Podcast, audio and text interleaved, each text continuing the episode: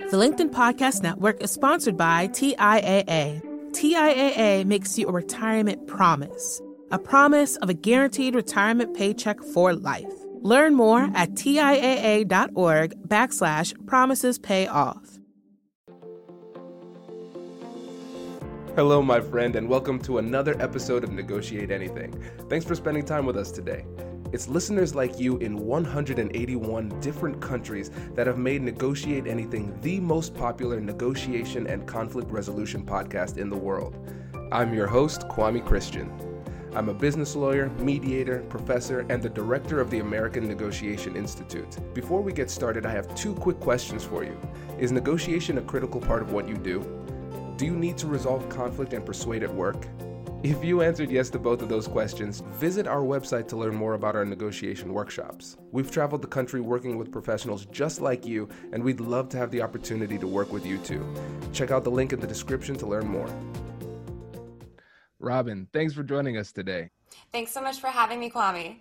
It is our pleasure. So, how about you get us started by telling us a little bit about yourself and what you do? Sure. So, right now, I am a talent acquisition manager in the Boston tech scene at a cybersecurity company. And I've been in talent acquisition and recruiting for almost a decade now. Nice, very nice. And I know you recently started a podcast and you have a book coming out. Tell us about that.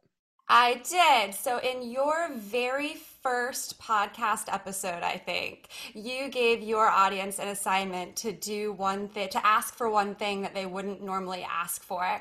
So, I reached out to you and asked you if you would be my opening podcast guest. And I was thrilled when you said yes. And the podcast just launched. It's called The Buy In. It's available everywhere you can listen to podcasts now, including on Apple Podcasts. So thank you so much for doing that. And then I've also written a book called Rise, a feasible guide for job hunters in COVID times and beyond. And that is available for pre order on Amazon right now. And it will go live, available on Kindle and paperback on December 1st.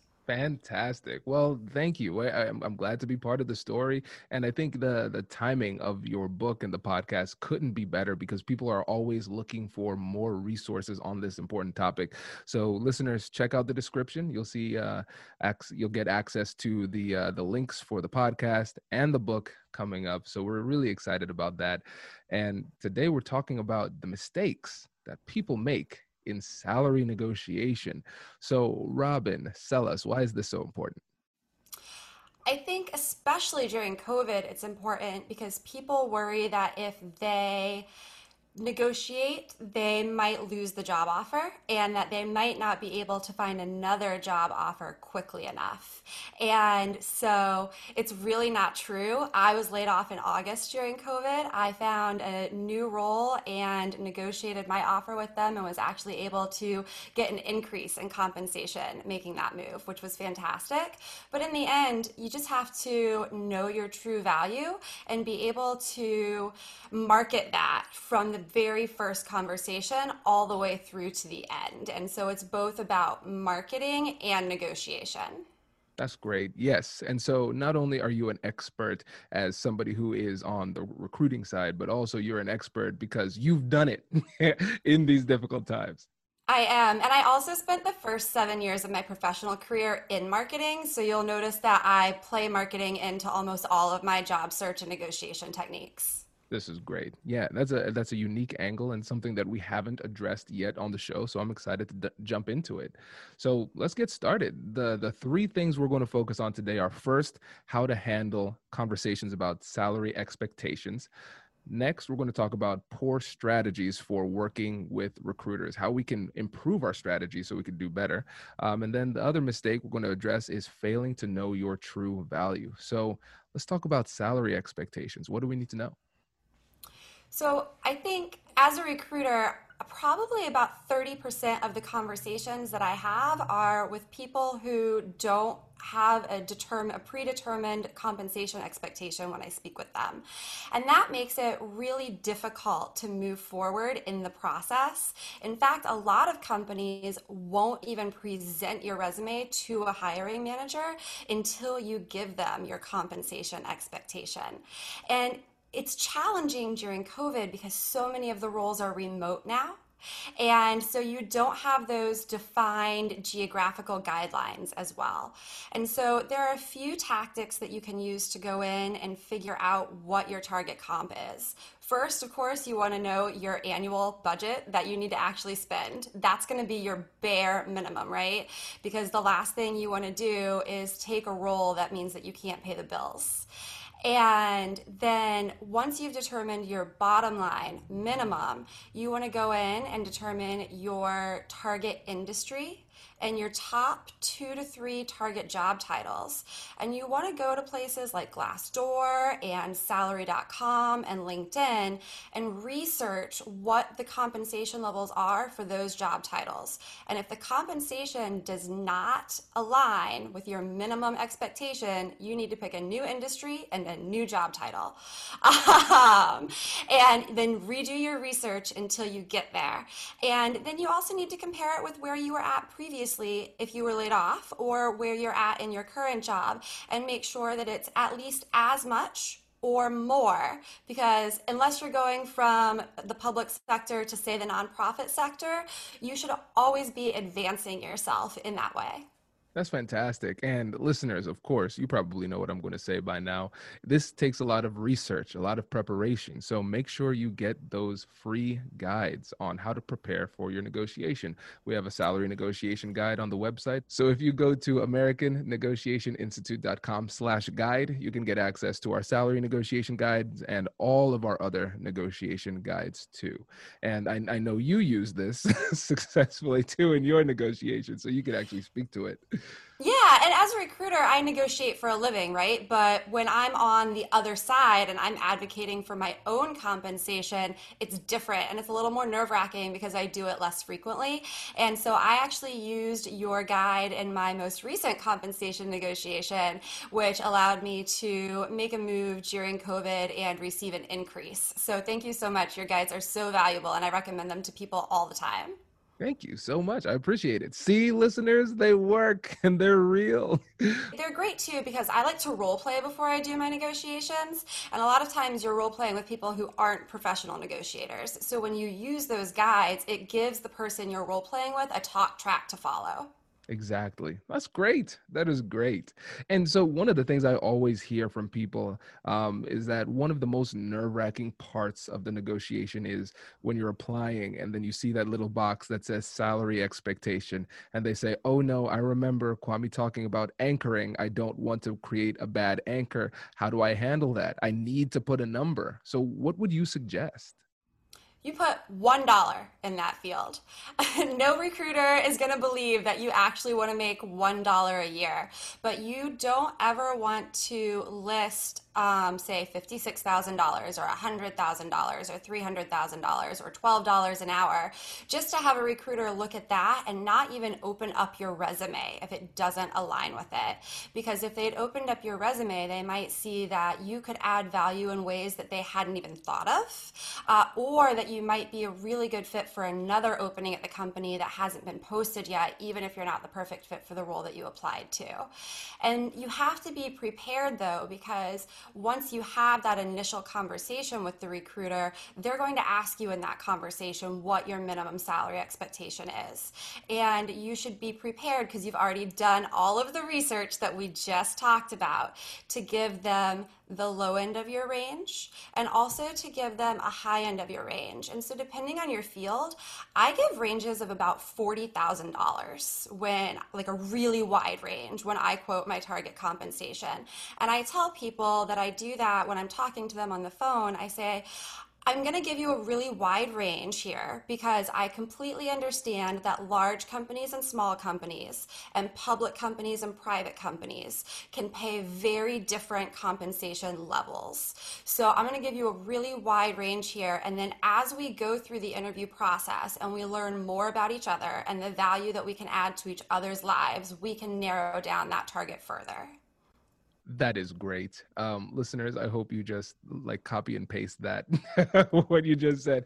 I think that's a really great way to handle it because it's so reasonable and you're not making the mistake of pricing yourself out of different um, opportunities and you're not making this, the mistake of anchoring too low and then putting yourself in a bad position when you could have gotten more. And so that also helps us to understand what to do in the middle of the conversation if they say oh what do you hope to make or something even more uh, sometimes nefarious uh, what did you make before yeah, and there's two important points there. The first is there's an alternate tactic, which is instead of you as the person looking for a job saying a number, you can turn it around and flip it back on them and say, well, can you tell me what your target compensation range is as a company? And then the real important thing that you have to do is be silent after that. And I know you cover this a lot in your podcast, Kwame, and it's something that's really hard for me to do. So I appreciate that you bring it up a lot. Uh, you need to be silent because recruiters are not used to being asked that question. And they will need to run through their head to, number one, maybe remember, because they're probably recruiting for 14 to 20 different roles, right? And they might not remember off the top of their head. And then number two, um, especially if they're with an agency, they might not have, they might have some clients where they're allowed to to say the number and some clients where they're not allowed to say the number. And so they might have to kind of go through that Rolodex in their head to figure it out. Does your company invest in professional development training? If you believe that your team would benefit from a negotiation workshop, all you need to do is go to our website, fill out the workshop request form, and then we'll set up a time to chat. These workshops are completely customizable and we've done them all around the country. Negotiation and conflict resolution skills are beneficial across all professions, but they're especially useful in procurement, purchasing, sales, sourcing, and contract management. Our calendar is filling up quickly, and we even have some workshops scheduled for next year. If you think you might want one, I'd suggest reaching out soon so you don't miss out. Check out the link in the description to learn more. And now, back to the show. The LinkedIn Podcast Network is sponsored by TIAA. In the last 100 years, we've seen financial markets swing, new currencies come and go, decades of savings lost in days, all showing that a retirement plan without a guarantee, quite simply, isn't enough. So, more than a retirement plan, TIAA makes you a retirement promise. A promise of a guaranteed retirement paycheck for life. A promise that pays off. Learn more at TIAA.org backslash promises pay off. From the minds of visionaries to the desks of disruptors, I'm Lars Schmidt, host of the Redefining Work podcast. Join me each week as we explore the new world of work through the lens of those shaping it CEOs, HR leaders, investors, and more. Be a part of the conversation that changes everything. Subscribe to Redefining Work today. And then the other really important point is that it is only legal to ask for previous compensation information in certain states. Um, and so, mo- many states, they're only allowed to ask you for your compensation expectation.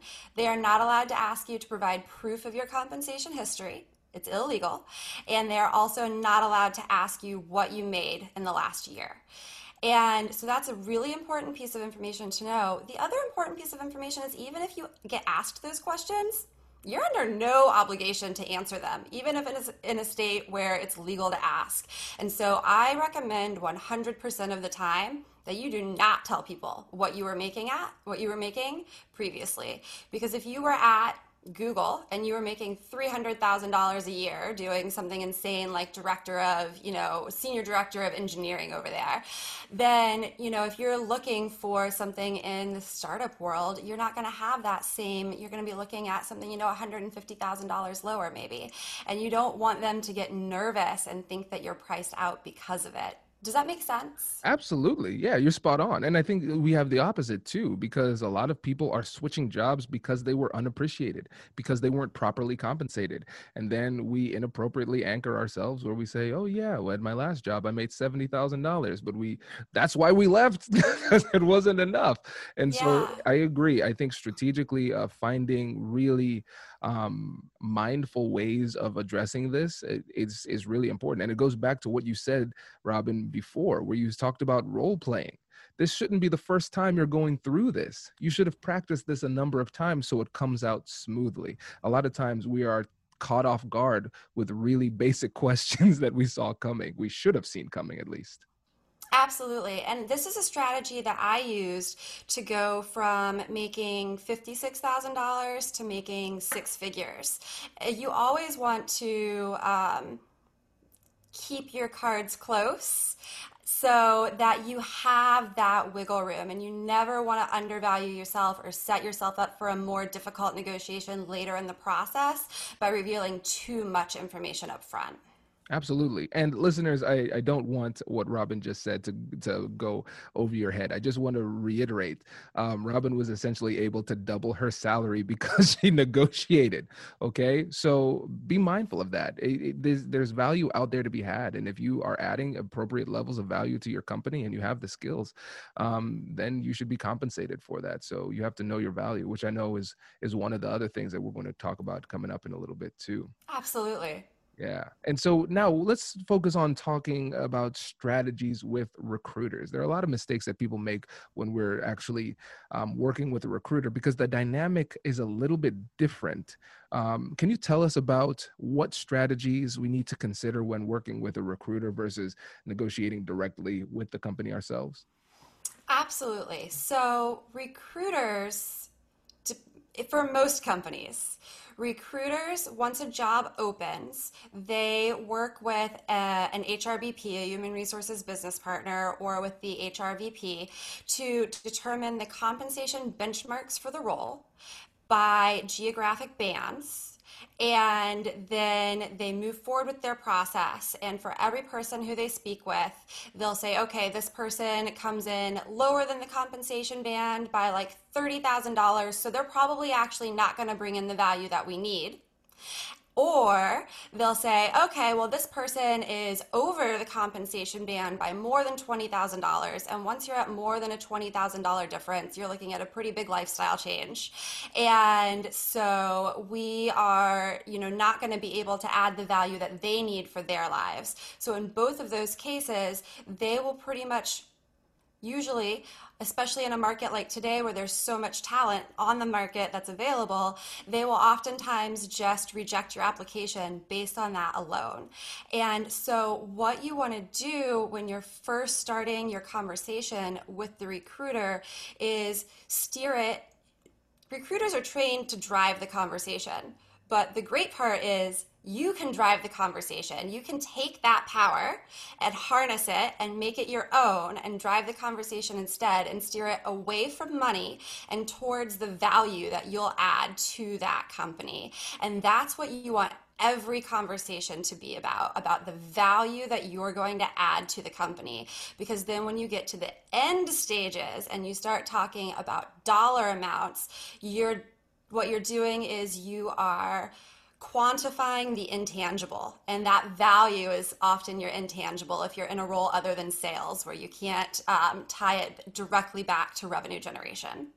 Yeah this is really interesting and and so robin correct me if i'm wrong it, it sounds like one of the main things we want to do when we're in these types of situations is stay in the game really stay in the game because a lot of times we make some strategic or tactical errors early on in the interaction and then we don't get a shot because of the mistake we made early it's true it's very true and so you know when I'm doing my research on companies, what I do is, yeah, I go through, of course, I read their website. You want to know their product line going into it.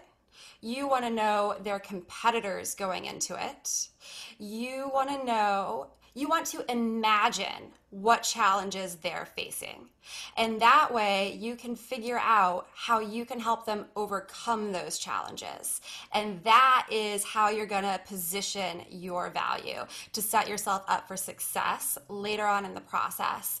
And even if you're not 100% spot on about those challenges, once you say, well, I imagine that, you know, one of your challenges is since you're going from a perpetual payment model to a monthly prescription uh, subscription model, you know, you're looking for different types of salespeople, but you run with a really lean recruitment team. So you're probably having to spend $30,000 for each hire through an agency. And I can come in and bring this value and bring a huge network in for you, and you're going to save so much money.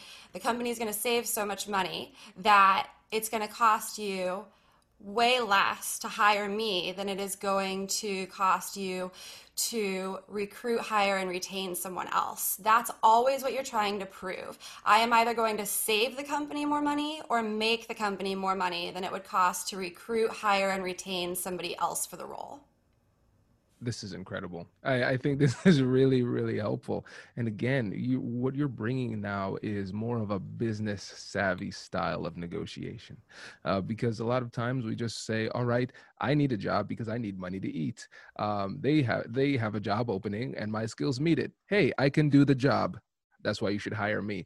But what you're doing is you're taking it to another level. You're saying, okay, not only, of course, can I do the job, but I can anticipate the challenges that you have coming up. I can solve those problems at a higher level.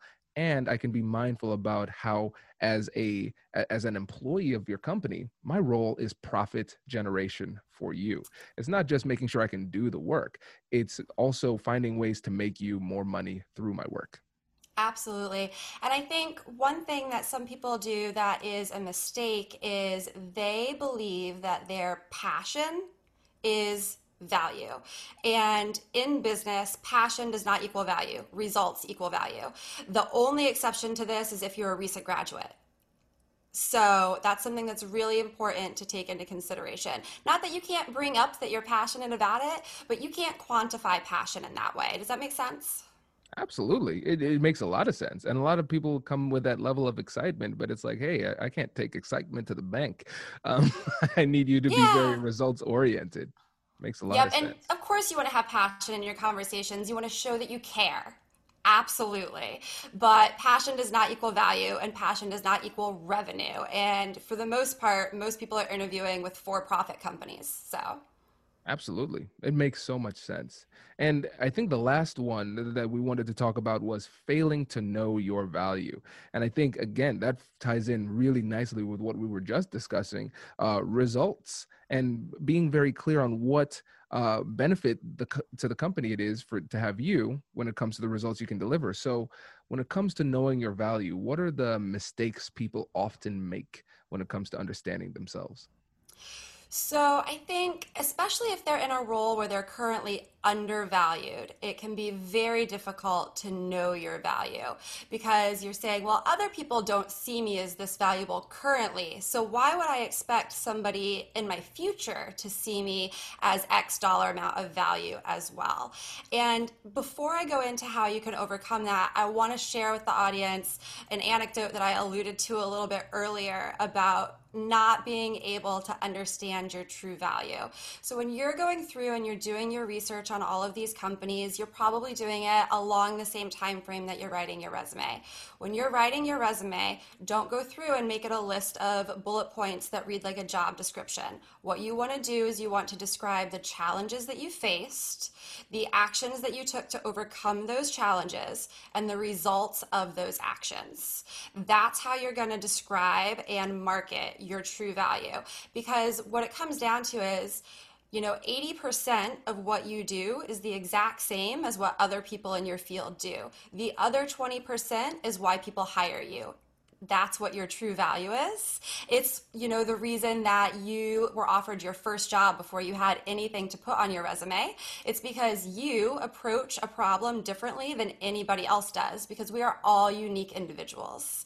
And so when you know that about yourself, now you don't have to figure out, oh, do I have to embellish here? Do I need to leave things out there? No, these are facts. These are challenges, actions, results. And you know them. And now you've got your resume that you can leverage as um, a tool to create conversations during the interview process that you're both interested in talking about, and then set yourself up for successful negotiations at the end.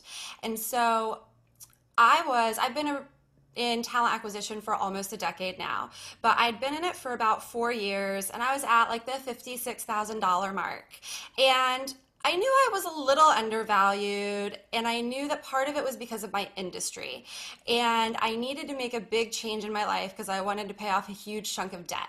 So I did a lot of research to figure out what the highest paying industry for recruiters was. And by and far, it was technology. So that became my target. I'm going to make a change from my current industry to the tech industry, but I'm going to keep my same role. And I did a lot of research on the tech industry and I said, okay, I think given my years of experience, I could I should target $80,000 as the top of my compensation range. But then as I was going through these conversations with the companies that I was interviewing with and talking about the value that I would add to them, I realized that my value is probably actually more than $80,000 and I might have undervalued myself a little bit even though $80,000 was a lot more than the 56 I'd been making before. In the end, the company ended up offering me $90,000, which was above my target compensation range. And here's the thing if your offer meets your target comp range or exceeds your target comp range, that does not mean that you should not negotiate. You should always negotiate. No company is going to rescind your offer because they negotiate, because you negotiate. The worst case scenario is that they will come back and they'll say, We're so sorry, we can't meet that request. Would you still like the job at the original offer?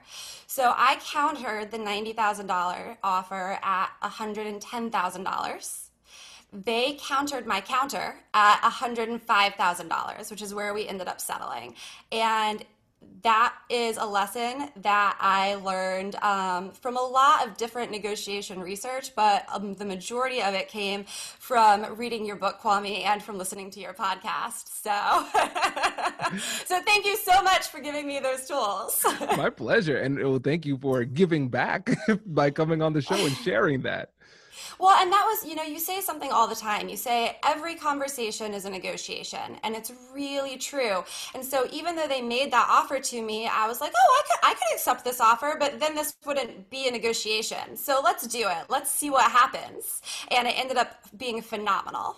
Exactly. And I love this story for so many reasons, but number one, it talks about the importance of, of course, like you said, knowing your value, but also having the confidence you need to execute. Um, again, that's why my book is called Finding Confidence in Conflict, because it doesn't make sense to give recipes to people who are afraid to get in the kitchen. If you're too afraid yeah. to use the strategy, then you're not going to use the strategy. And I will tell you, I was terrified countering their offer. I was so terrified, I was shaking. I'm sure they could hear my voice shaking on the phone with them. And I had written down not a script, but an outline. And it outlined the value that I could add to the company. And that was what I said to them. I didn't just counter with a dollar amount, I countered and said, Thank you so much. That's a really gracious offer. And I realize that it aligns with what we talked about originally in our first conversation. However, based on what I've learned about your needs and your challenges during the interview process and the solutions that I've implemented already at other companies to overcome these things, I think I can probably add about 20,000 more dollars of value than that, than you're offering me. So let's talk about how we can uh, figure out a way that will be fair to both of us. That's a great way to say it. And one of the things I talk about in the negotiation trainings all the time is the because test. If you can't pass the because test, then you're not asking for something legitimate. And your request passed the because test. So you were able to finish the sentence I'm asking for this because blank. And then you filled it in with objective, legitimate criteria with facts to bolster your position. And I bet doing that research and, and actually looking back at your history and figuring out your successes in the past and the skills that you have that could meet their specific needs, that probably gave you a little bit more confidence during the conversation too. It did, absolutely. So did knowing the things that I can negotiate for, though. So when you're negotiating an offer, you should know you can negotiate more than just your base salary. You can negotiate for an annual targeted bonus, you can negotiate for a quarterly targeted bonus, you can negotiate your benefits, even though you will be told over and over and over again during the process that you cannot negotiate your benefits. And the number one benefit that you can negotiate is time off. That's great. I love it. And I know people are probably saying, wow, I wish I had some kind of resource that could help me to remember all of those things that I could negotiate that are non monetary. Oh, wait, there's a negotiation guide for that. That's crazy. So if you download the guide, you can have a little bit more uh, of an idea of what creative options exist too. Absolutely. Um, and it actually hadn't occurred to me for a very long time to negotiate benefits until I heard you talking on your podcast podcast about how your wife had negotiated benefits, I believe, in the healthcare industry, which is nearly impossible to negotiate benefits in. Exactly. And that's what they always told her. Oh, you can't negotiate. You can't negotiate. And I said, Whitney, we have a reputation. we, we, will negotiate. And, and, it worked. So yeah, this is fantastic. And and I think listeners, again, you you recognize the wisdom that Robin is bringing to the table. And so if this is resonating with you, you know what you should do? You should probably buy that book. So, Robin, tell the listeners again about the book and the podcast and how they can get in touch with you. Absolutely. So the book is called Rise, a feasible guide for job hunters during COVID times and beyond. So I've used the Rise methodology to grow my career from a third station, uh, third shift gas station attendant to a bartender to uh, a worker in a hospice department as a, at a visiting nurses association to a manager in marketing and then finally into talent acquisition where I made my home.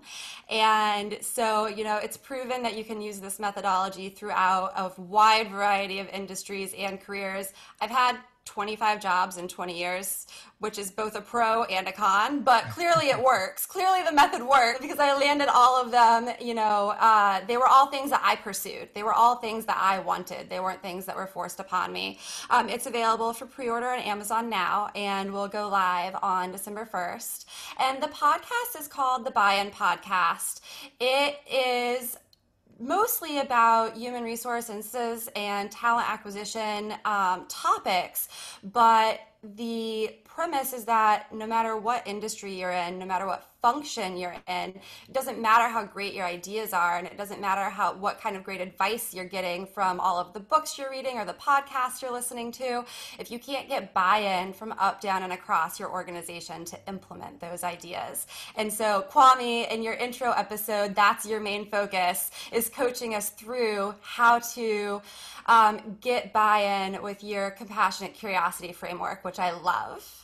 Thank you so much. Well, Robin, it was great having you on the show. Thank you for helping our listeners uh, overcome these challenges. And uh, now the the cycle continues. So if you are able to use this successfully, and uh, thank, make sure you give Robin a thank you. Give her a shout out. Reach out. Let her know. So thank you again, Robin. We really appreciate it, and we will certainly have you back on. Looking forward to that too.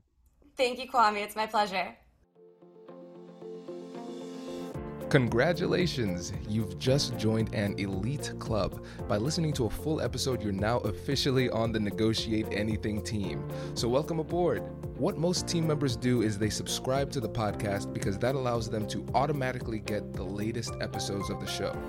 The best things in life lie on the other side of difficult conversations. Keep learning, keep practicing, and keep getting better. Your relationships will improve, your career will soar, and you'll have the confidence you need to get the most out of these crucial conversations. Again, thank you for joining the team. We're excited to have you, and I will see you in the next episode. I'll catch you later.